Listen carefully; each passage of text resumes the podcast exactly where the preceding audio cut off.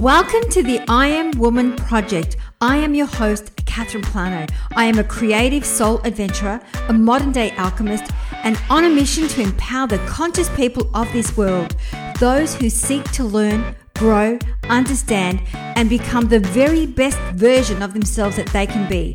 Every week, we have thought leaders, change instigators, and inspirational human beings from around the globe that offer you profound teachings and recent discoveries from the world of neuroscience, positive, cognitive, and spiritual psychology to help you build wealth, health, love, and achieve lasting transformation. So join us here every week for new lessons on how to lead a life that matters, how to escalate your life after failure, and how to inject more meaning, connection, and resilience into your life and your business. As a way to thank our guests for their time, energy, and wisdom, we would love to demonstrate our appreciation, gratitude, and admiration. We would love to hear from you as to what was your key takeout from today's session by writing a review in Apple Podcast with our guest's name and insight.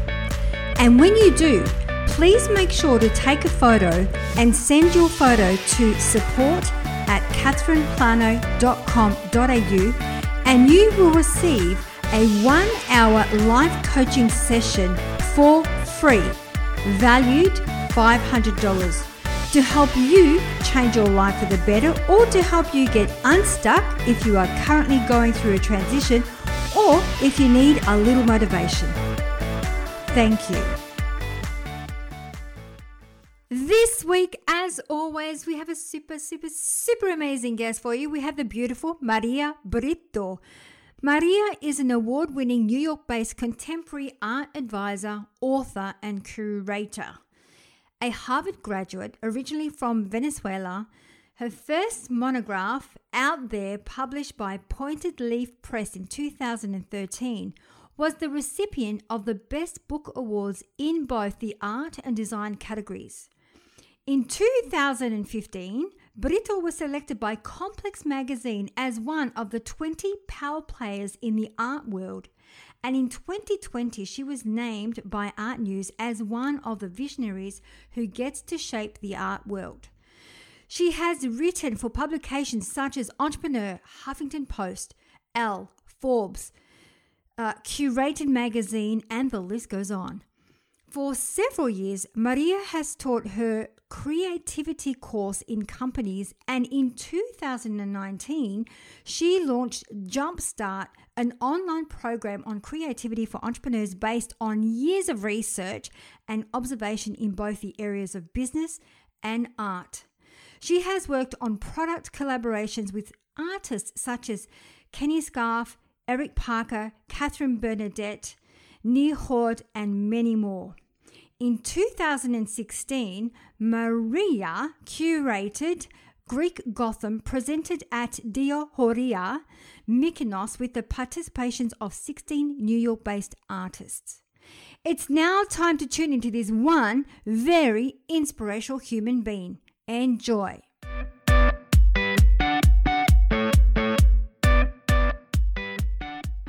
Well, today we have another amazing guest for you. We have the beautiful Maria Brito. Welcome to I Am Woman Project. Hi, Catherine. Thank you so much for having me. I'm excited. I'm excited to have the, have you on the show. And the way that we start is we always love to ask our woman of inspiration to share her unique story. So, you, so Maria, tell us what inspired you to do what you do today. Oh, that's a, a very interesting question, because I was born in a very conservative family in South America, in Venezuela, and I wanted to pursue a career in the arts. Either I wanted to be a performer or I wanted to be a fashion designer. And in my parents' views, that was not allowed. I could only be an attorney or a physician or an engineer. And so after many years of hearing this story and brainwashing, I actually went to law school, and I went to Harvard Law School, and I graduated in year two thousand, and I moved to New York and worked in several corporate law firms. and hating it. And, uh, but I, at the beginning, I was kind of trying to give it a chance, and I had invested so much time and, and money in getting my degree and whatnot and passing the bar and things like that. And so I, I just let time go and go. And, um, I got married and had a child. And when my child was born and I saw him, I said, no, I'm not going to do this to him. I have to show and lead by example, and I have to do what fills my heart with joy. So um, I quit my job in the big law firm, and I went with my heart, and I opened an art advisory company, a curation uh, of art in art collections. That's what I do. I build art collections around the world, and I did not have any proper art background, and I didn't have any connections in the art world and or any formal training. And so I decided that I wanted to do it because I had I had been buying art myself when I was an attorney, and because also, even though my parents and grandparents did not believe that a, an artistic career was for me, they instilled, since I was very young, this idea that art cultivates and art is very nurturing, and we should all go to galleries and museums and visiting, visiting artists and things like that. So that was very incredible because it gave me a practical foundation that I used to launch my, my company and my business uh, with very little resources at the time. And as I'm telling you, nobody knew me. Nobody had uh, a clue who I was. And I also didn't know the ins and outs of the business. And it's been thirteen years. And I now have a seven-figure company and uh, a name that has a strong reputation that people trust and believe around the world. So I think that's uh, my unique story. Oh, I love that. And um, Maria, my husband is also from Venezuela, from Caracas. Oh, wow. That's a very small world, Catherine. I can't believe it. I know, I know. His mother actually, uh, I think it was last year, she was she was actually stuck here for uh, almost like nine months to get back, because the way she flies back, um, I think she had to go through Colombia, and obviously we had to wait for the borders to open up before she could go back. But yeah, it took some time for her to go back. But um, yeah, but yeah, interesting. It's not very often you meet people from Venezuela. No, and I'm actually from Caracas. Well, I think that the United States has a lot of Venezuelans. I think it's harder to find them in Australia because it's so, so far. Mm. But um, I'm so pleased to know that you're married to a fellow Venezuelan. Yeah, absolutely. So, Maria, I'm really curious, when you were talking about like nobody knew me, and I know there's a lot of uh, women in business and a lot of entrepreneurs that listen to this show, how did you go about Um, expanding your brand so that you started being this uh, massive brand that you are today? Uh, when I, first of all, I, I I decided that I wanted to do a company that had a different angle. And so this is like the differentiation for me was that I came in as a blank slate, because you can't, it's very hard to disrupt an industry that has been paying your bills, because you already are so used to certain ways and seeing certain things. And when you've been for too long in a specific industry, you start developing blind spots. And this is why I am such a huge proponent on people's creativities and developing them and helping them find the best of what they have. And when I when I decided to to open the business, I wanted it to be very democratic. The art world has been considered for years as obscure, opaque, difficult to penetrate, snob. Is is currently the art market is a fifty billion dollars global business. Uh, when I started, it was thirty billion dollars. So it basically doubled itself in the span of thirteen years, which is crazy if you think about it. And I, I, I wanted to to do uh, blogs. I wanted to write for magazines. I wanted to, I wanted to go into people's homes, and I wanted to have an an idea of who they were, and com- combining the essence of those people with their furniture, and kind of like creating all these conversations around art. And the other people who were art advisors at the time weren't necessarily like I was, and were not invested in building social media audiences and followings, or writing blogs, or it was very transactional, like, okay, I'm going to work with you as a client. I'm going to buy or find art for you and you're going to pay me a commission or whatever. So I saw that as an opportunity for me to come in and be different and kind of create a much bigger dialogue. And as soon as I opened my company, which basically was, you know, I paid someone to help me with a website. I paid a woman to help me with messaging. As soon as I opened the business, I started posting on Facebook, posting on Twitter, writing blogs. And look, I mean, it was very ugly at the time, to be honest with you. I look back and I said, oh my goodness, how I put this content out. And it's not as sophisticated as it is today. The platform that I was using was Blogger, which I don't even know if that exists anymore, but it was so terrible.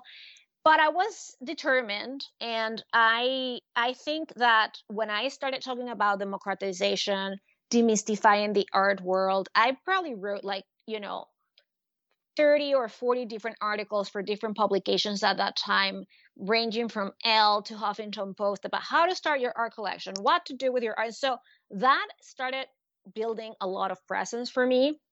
And the trick was, I knew my messaging really well. The second thing is, I knew I was very different. I was different in the way I dressed, you know, like I wear a lot of, lots of people in the art world for some reason wear black. I think it's not to compete with the art. I was wearing like head to toe, full of colors. I was talking with so much enthusiasm about what I wanted to do. I, and the, the, the other thing is I had no preconceptions, and I had no enemies, and I had no stories. You know what I mean? Sometimes when you, as I said before, it's so hard for people to disrupt the industries where they are already a part of, because they have too much background information of everything. So for me, it was a blank slate. If somebody said, oh my God, don't go to that dealer because he is nasty or whatever, I don't know, I'm going to try myself, right? I, I, I didn't know what they meant by a person being nasty. So I was very, first of all, I was very authentic, and I was very myself. And second, I just allowed for things to happen without having a predetermined idea of how that person or artist or whatever. And I think the, the other thing I did was like, I showed up. You know what I mean? I went everywhere. I went everywhere that I needed to go. I went to every art opening. I went to every auction. I shook hands with everybody. And then it occurred to me that I wanted to start documenting artists' processes. And that actually was a very important um, step, because it not only has given me an enormous joy and it has taught me so much, but it also allowed me to offer a different type of content to my audience, which was this artist studio visits that I was going, that I was writing about, that I was documenting, I was taking pictures, and little by little, years down the line, the pictures became videos, and then the videos became a T V show.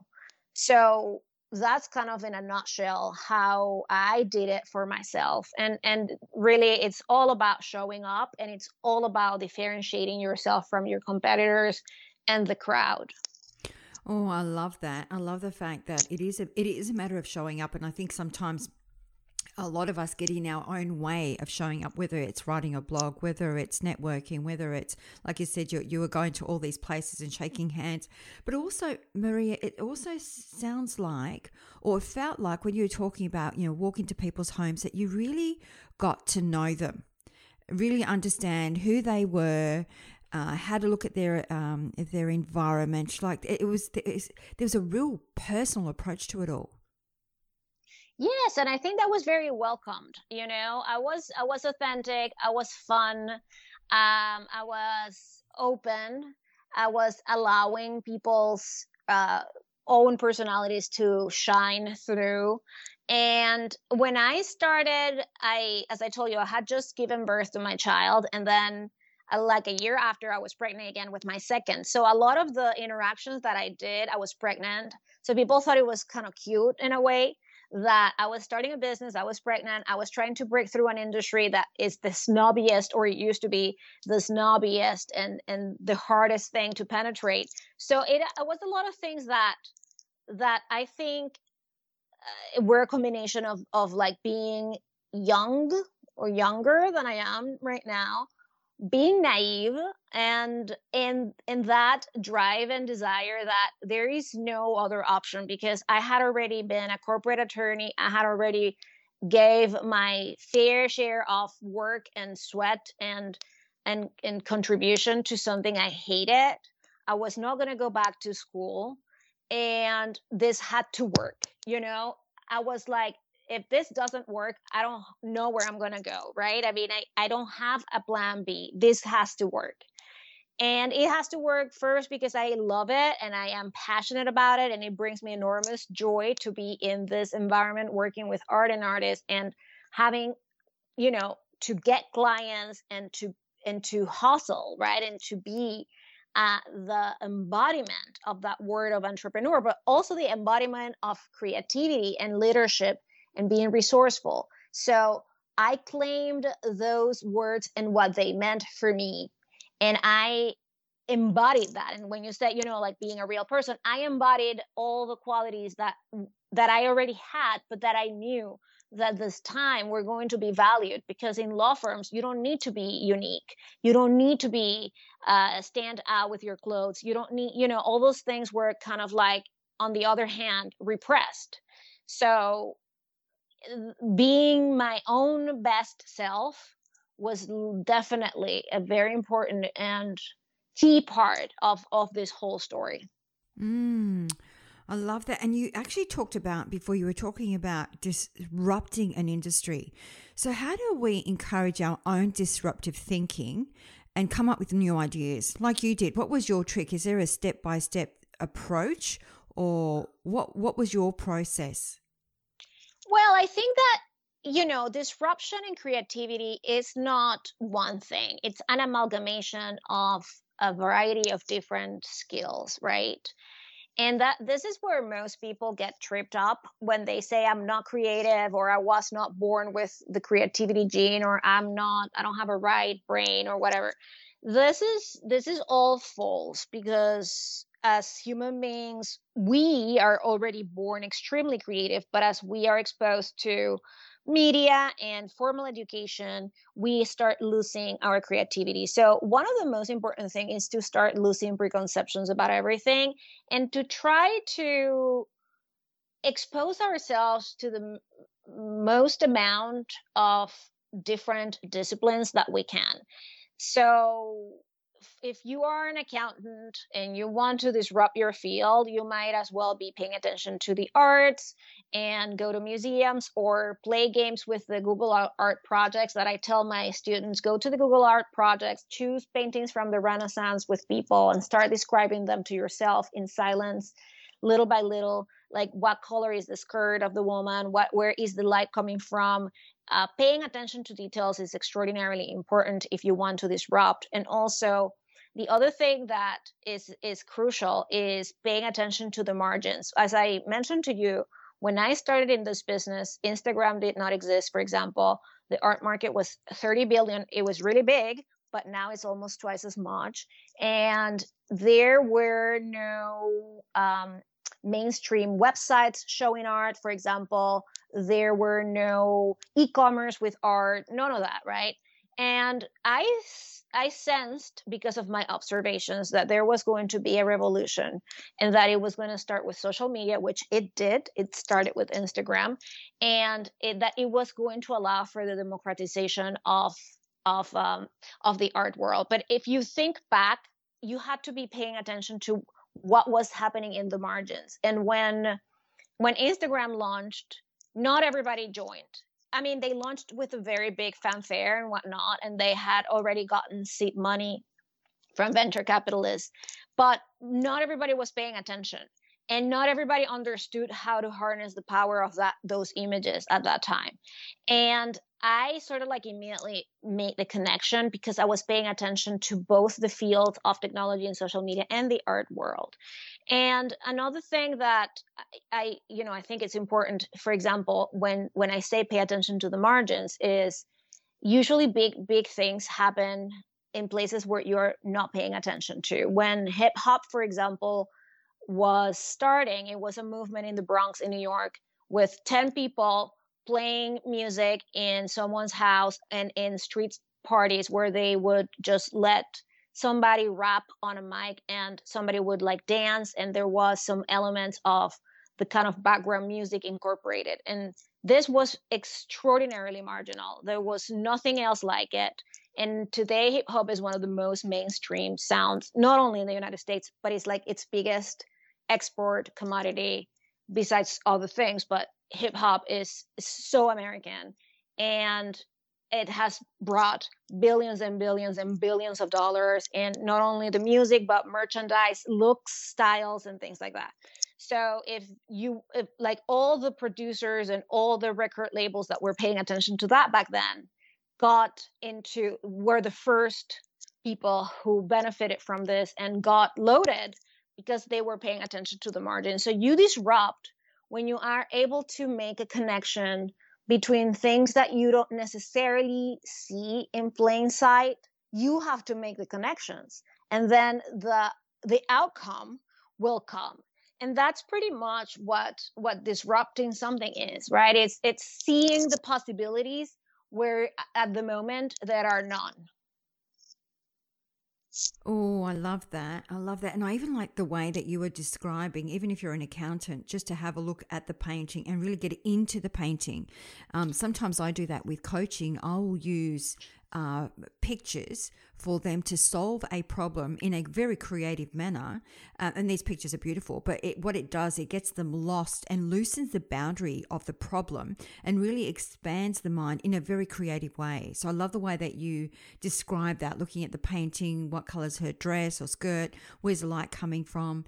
I think that's amazing. Before we came on the show, Maria, you were talking about pivoting your practice. So for those people, yes. those entrepreneurs, those those individuals in business, how does one do that? And, and and really linking it to creativity, the way that you described that, I thought this would be perfect for us to really unpack. Did you want to talk us through that? Sure. You know, I think that in the um, day and age where we live, the pivot, it's actually, it's not even optional. You have to do it. And you have to, cons- it's like constantly readjust your strategy and move things around in your business, in the products and services that you offer, in the way that you do your marketing strategy, your social media strategy. And the the reason is because we are facing so many changes at all levels, uh, and that encompasses societal shifts, political shifts, um, you know, tech, tech and how tech has, you know, artificial intelligence and all those things ha- are taking over our lives.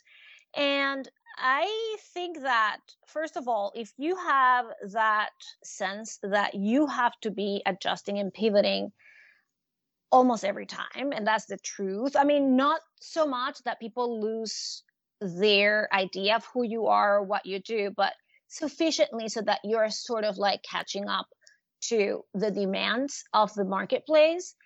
That is the first step, is like knowing that it doesn't really matter how many business plans and how many or how good things can be at any given time. You're going to have to shift. And the the most important, I, I would say that the most or or the, the crucial thing after knowing that piece of information is that you've got to build that pivot on what it already exists. And for a lot of people, they don't they don't necessarily process that information really well. Sometimes you have to cut part of your business because it's just the headaches are greater than the return. Sometimes you just have to take what it is that is in place and adjust it to the situation. For example, I, I love this example. I don't know if you know the story of Play-Doh, but Play-Doh was a company that was originally started by a family in the United States, in Cincinnati, and they wanted, the, the product was to, it was a putty that was used to clean the chimneys and the fireplaces, because that's how uh, the putty was absorbing or, you know, picking up on all the dust and all the black things and the ashes and whatnot. And when fireplaces were replaced by electric heaters, then the company started to dwindle.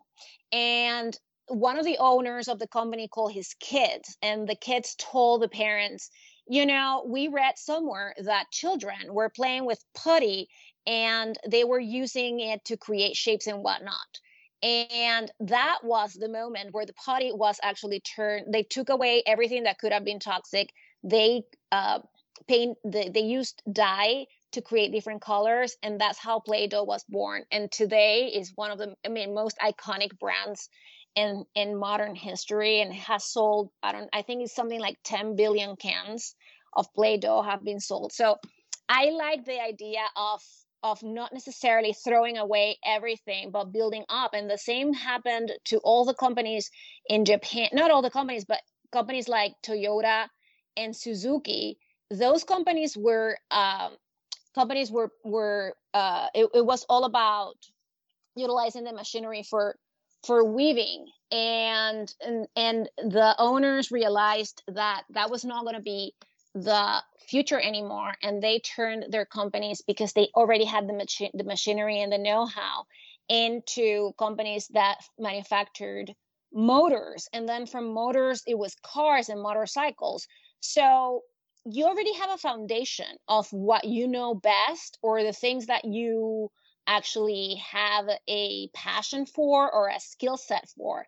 And It's it's about paying attention to what is the demand. And and a lot of people are so um, confident in a way that they don't need to pivot, like it happened to Blockbuster, for example, that, it, you know, they said, it's, we're never going to go out of business. People are going to come here all the time and get their uh, their D V Ds or their, you know, V H S tapes or whatever, and this is how people are going to watch movies, and we don't ever think that people are going to turn into a Netflix service, right? So if if you're not really paying attention to reality, I think reality bites, and that's like that's when things um that's when things start to happen. So pivoting is is a part of how we live today. And you got to embrace it as an entrepreneur, business owner, or as a, or even as a business manager. You know, you've got to con- consistently and continuously, if you're inside of a big company, pivot your business.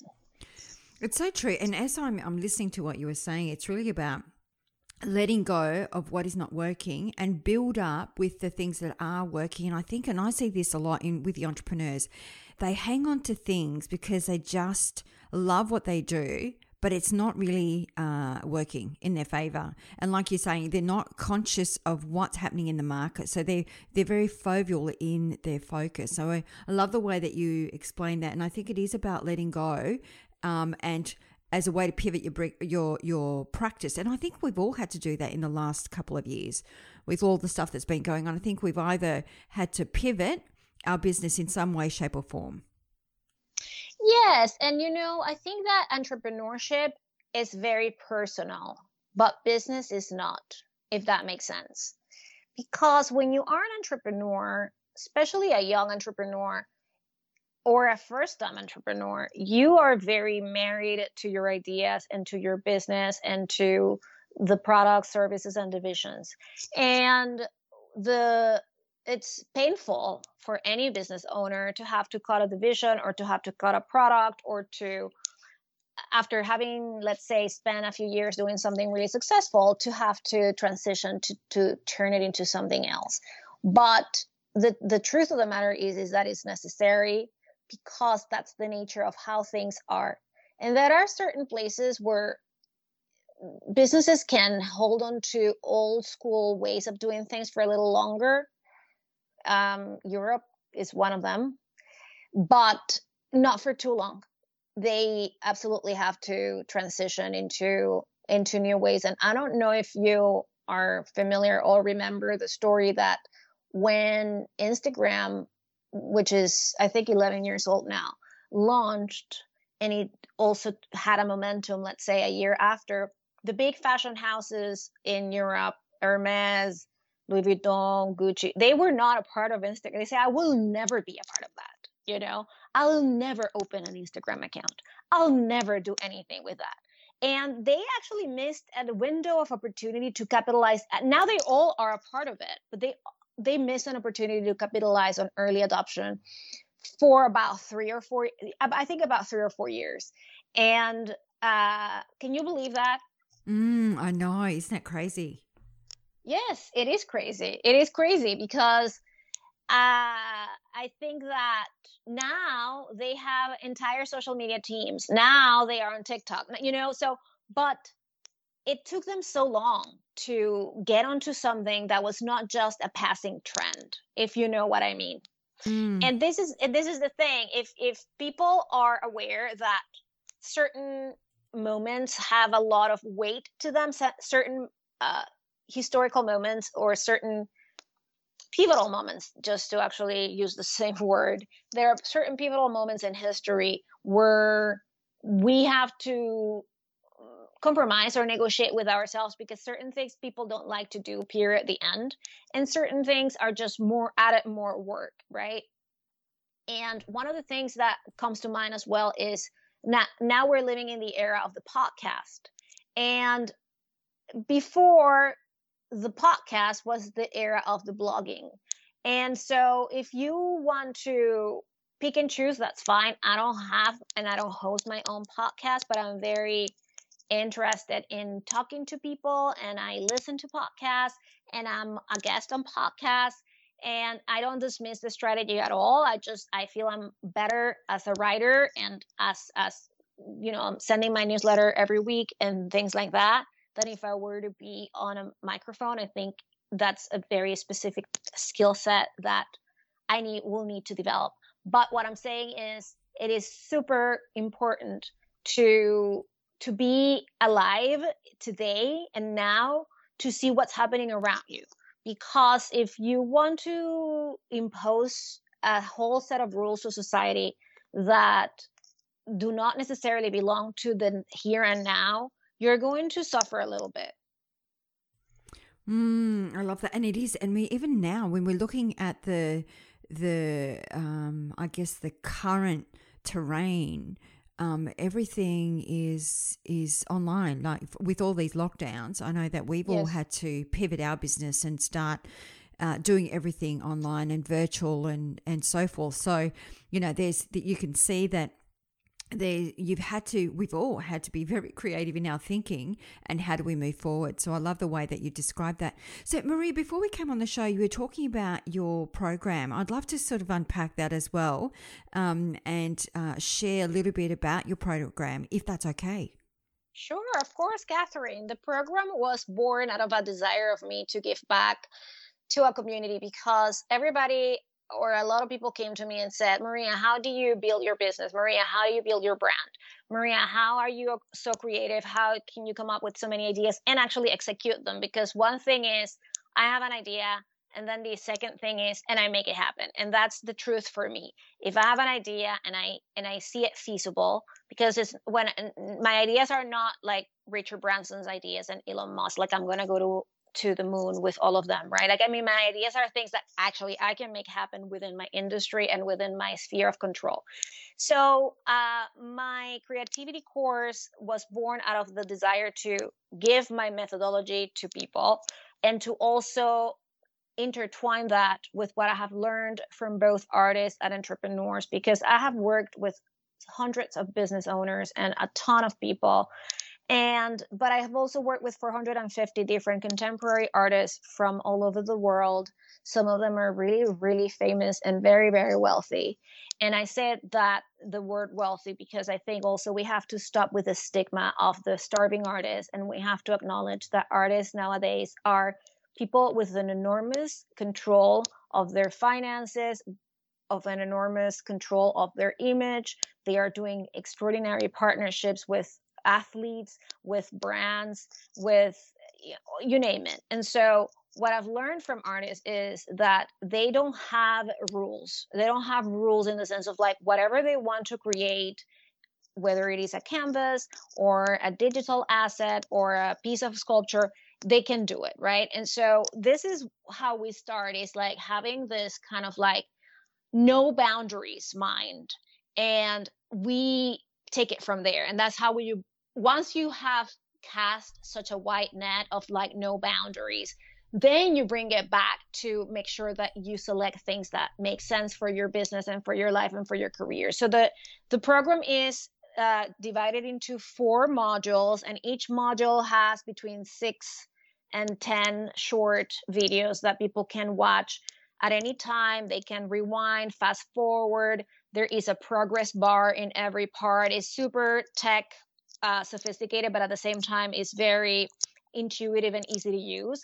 And I also give bonuses with interviews of creative people and a creative money mindset bonus, because it was also important for people to understand that the word creative and money are not exclusive of each other, and business is uh, deeply intertwined with people's ability to innovate and to come up with better ideas and to put them in the in the world. And that's what I say, execution is so crucial. It's not just the idea. So this this course is about teaching people how to use their internal creative resources better and how to execute those ideas. And I'm super proud of it because my students get incredible results out of it. Oh, I love, we can go in many directions here. I loved you, the fact that you talked about your methodologies. The one that I guess you spoke about was no boundaries. Um, that, that one is uh, an interesting one. When you're saying no boundaries, are we talking about Uh, dipping our toe and trying things out? Well, you know, exploration is actually a crucial phase, and exploration is a it's one of the most important phases of anybody who's creative, whether you're a scientist, an artist, an entrepreneur, a business owner, right? And uh, the phase of exploration, it's uh, a little bit related to what I was talking about before. You have to go into many different disciplines, not randomly, but as someone with a, a strong desire and curiosity to learn from other areas that are not necessarily where you are an expert. And this is super important. And it's also very important in business teams, in companies.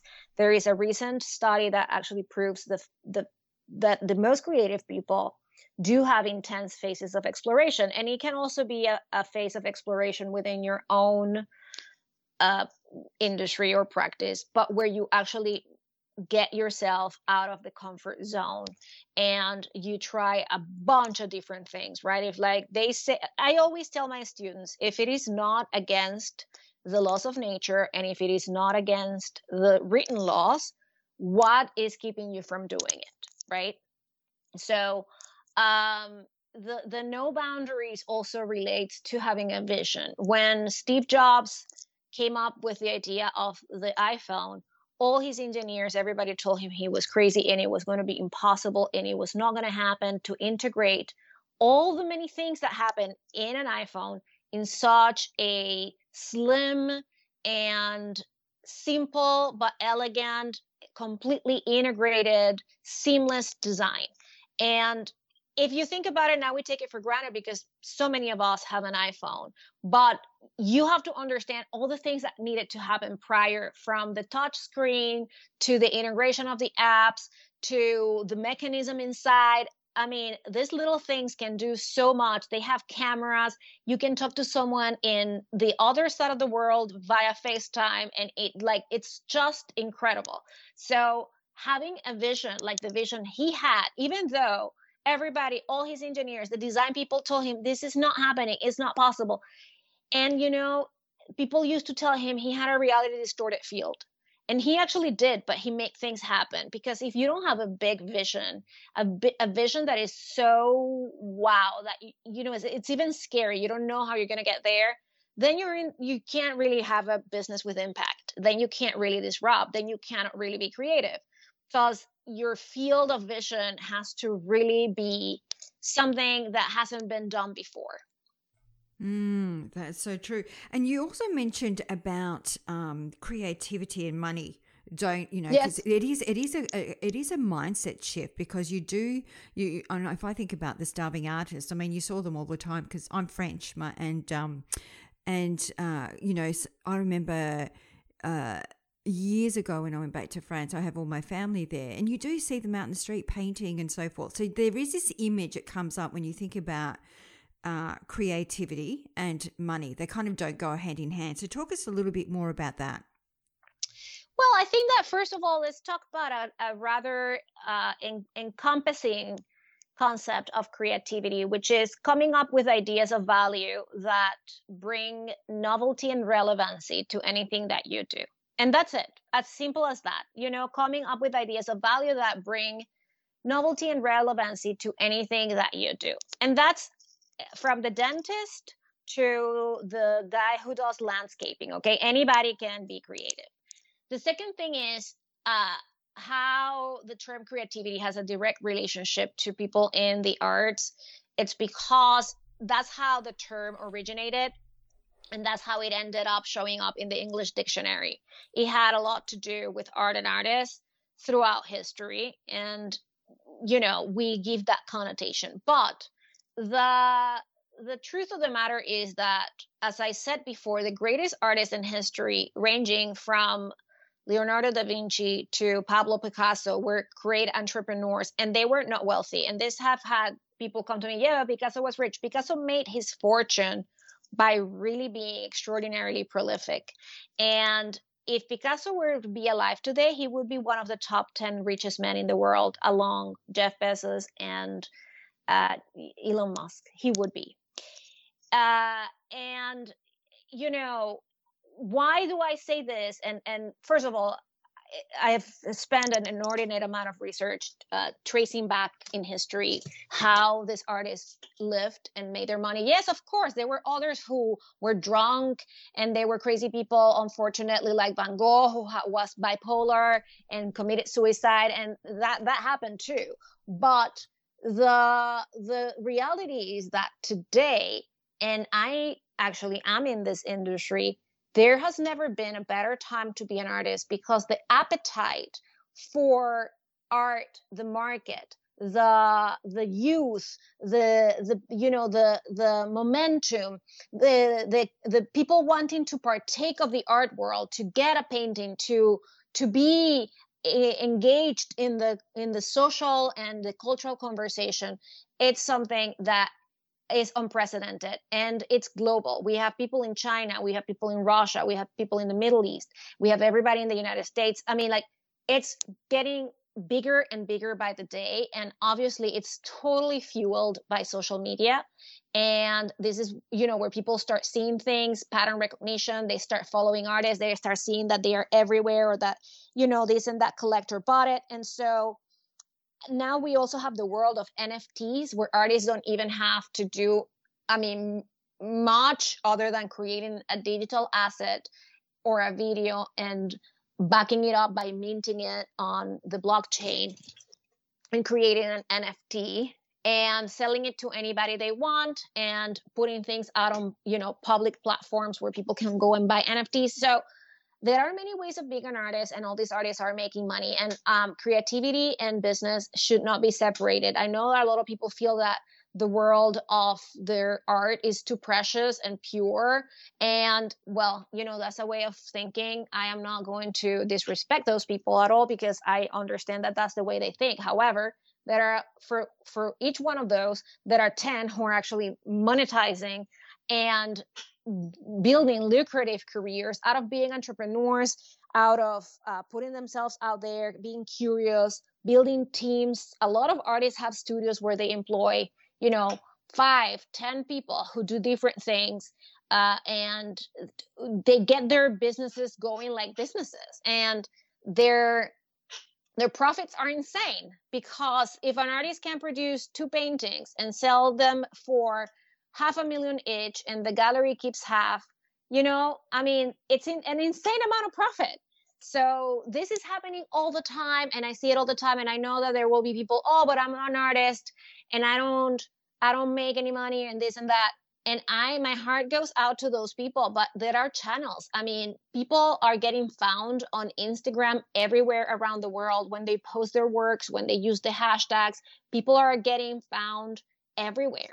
And, you know, now the the all the channels exist for that reason, so that you capitalize on them. If you if you don't want to be on them, if you don't want to put yourself out there, and that's okay. But people are not going to come and knock on the door and say, hey, do you want me to buy your painting for, you know, ten thousand euros, because here's the check? That's not going to happen. You have to build it yourself. And that's why I say that the most amazing artists throughout history and today are huge entrepreneurs because they actually understand that it's a business. Mm, yeah, so true. Now that you've explained it, absolutely. So Maria, throughout your most adventurous and creative life, what has been your biggest lesson learned thus far? Wow, that's a big question. I don't know what's the biggest. I think that, you know, I, I, I think that the biggest lesson is always to preserve and protect my family. And I am very proud of the family that I have built. And I think that, you know, um, no matter what, that's always like my rock. And my, it, it grounds me to, to know that, that they are here with me, that they exist, and it's extraordinarily important for me. So I think that that's that's kind of always, it's it's not a lesson, but it's it's like a reminder that if anything else fails, I'll always have my family. And so that's that's a very that's a very important thing for me. Mm, I love that. It's it is your rock, isn't it? You always go. It kind of like brings you back down to reality, I think. I love that. Yes, mm. yes, yes. So, Maria, as we start wrapping up the show, we always love to ask our woman of inspiration to pick one word that best describes her personal brand. What would be that one word for you, my dearest? I think it'll be creativity. Of course, of course, creativity. And the last question that we always love to ask is, what are three shiny golden nuggets that you would like to leave for our listeners today? And they could be like three practical exercises for our audience. Yes. One thing I, I invite everybody is, if you do want to see your ideas flourish, take every day a pen and a piece of paper, and hopefully you will have a, a large diary or notebook, and spend five minutes or ten minutes writing down longhand. You can do a stream of consciousness and just like write whatever comes to mind, or you can decide on different topics and things like that. The reason is there is a very powerful connection between handwriting and the brain and, and, and the reticular activation system that focuses on, on certain aspects of how we filter information. And when we are in the moment of writing things down on paper, we are doing that and that alone. And it's as powerful as us having a moment of meditation. And it's because, again, it doesn't allow you to be distracted. I mean, if you want to play music and if you want to, at the same time, you know, talk to someone, then you're losing the exercise. This is something for you to do every day in silence and to see how your ideas flourish and how you put things out in paper and, um, you know, do it, try it for at least a month. That's one thing. Uh, the other thing also has to do with silence, because we are drowned in a world that is constantly sending us all these messages and social media, and you're on the street and there are billboards and you're listening to a podcast and you're talking to someone, and there is like this collective A D D, A D H D. And we all need to have moments of silence to have actually access to our creativity. So I understand that meditation and things like that can be sometimes hard for people. And, and, and I just encourage you to have a goal of five minutes, to put a timer on your phone of five minutes a day, where you're just going to breathe in and out for five minutes, eyes closed, and try to just stay there for five minutes and, and build up from there. I know it's a challenge for many people, but I don't think that there is any sort of benefit to just like let yourself get drowned by so much noise, visual contamination, pollution. It's too much.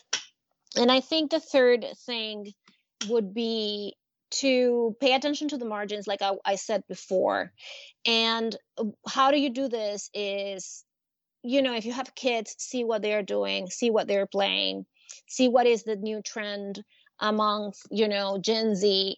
And if you do not have children, then pay attention to what's happening in groups of minorities, and uh, pay close attention to that, because it's it always, or almost always, has ramifications that can be important to serve your business your your community, your clients, to expand your reach, and to be relevant. For overall, it's it's very important for a business to stay relevant. And if you are not paying attention to those things, it's hard to be. Oh, Maria, I like all three of them. And I really love the the number three, paying attention to the margins. I think that's a really good one, um, and a bit of an eye-opener for myself. So, Maria, where is the best place for our, our tribe to find you? Well, if they come to maria brito dot com, my website, there is a link to everything. There is a link to my online course. There is uh, a link to all my social media handles, my Instagram, my Facebook, Twitter. And there is also a uh, link to connect to my newsletter and subscribe. So you get it in your inbox every Tuesday. And you can also check all the archives of all the past issues. And I promise you, they are filled and with golden nuggets uh, and all sorts of super valuable information that is not only interesting, but it brings a lot of, of value to the readers. And I highly recommend to our listeners to check out uh, Maria's website. We'll have that in the show notes. Talk about colourful, absolutely beautiful. And absolutely, I was actually explaining to Maria when I was going through her website and her content, there are lots of uh, shiny golden nuggets. Maria, I can't thank you enough for coming on the show and sharing your oh, story pleasure. And your wealth of wisdom. It's absolutely my pleasure. I am the one who's very appreciative. I know how early it is in Australia, and I I cannot be more thankful. I hope that whoever is listening has a wonderful and pleasant time while we are talking, and I am also very thankful for their time. Thank you so very much, Maria, for your, like I said, wealth of wi- wisdom, knowledge, time, and energy. Thank you so very much. Thank you, Catherine. My pleasure. Thank you so very much for listening to today's episode. If you loved what you heard and this topic really resonated with you and you think it will help others, please share the show with your friends to help us make a difference. And if you want to be part of our mission to help empower the conscious people of this world to learn and grow, then the best way to help us achieve this goal is by giving us a good review on iTunes. Or please subscribe to the show. The more subscribers, the better the speakers for the show, which then means more value for you, so that together we can help the world become a better place. Don't give it another thought. Hit that subscribe button and help people get their weekly lessons. And when you do, please be sure to let us know by sending us an email to collect your special gift, where you have a choice from six guided meditations or an ebook to soothe your soul. Now, if you have any questions or special guests that you would like to hear from, please send us an email to support at katherine plano dot com dot a u and we will get right back to you.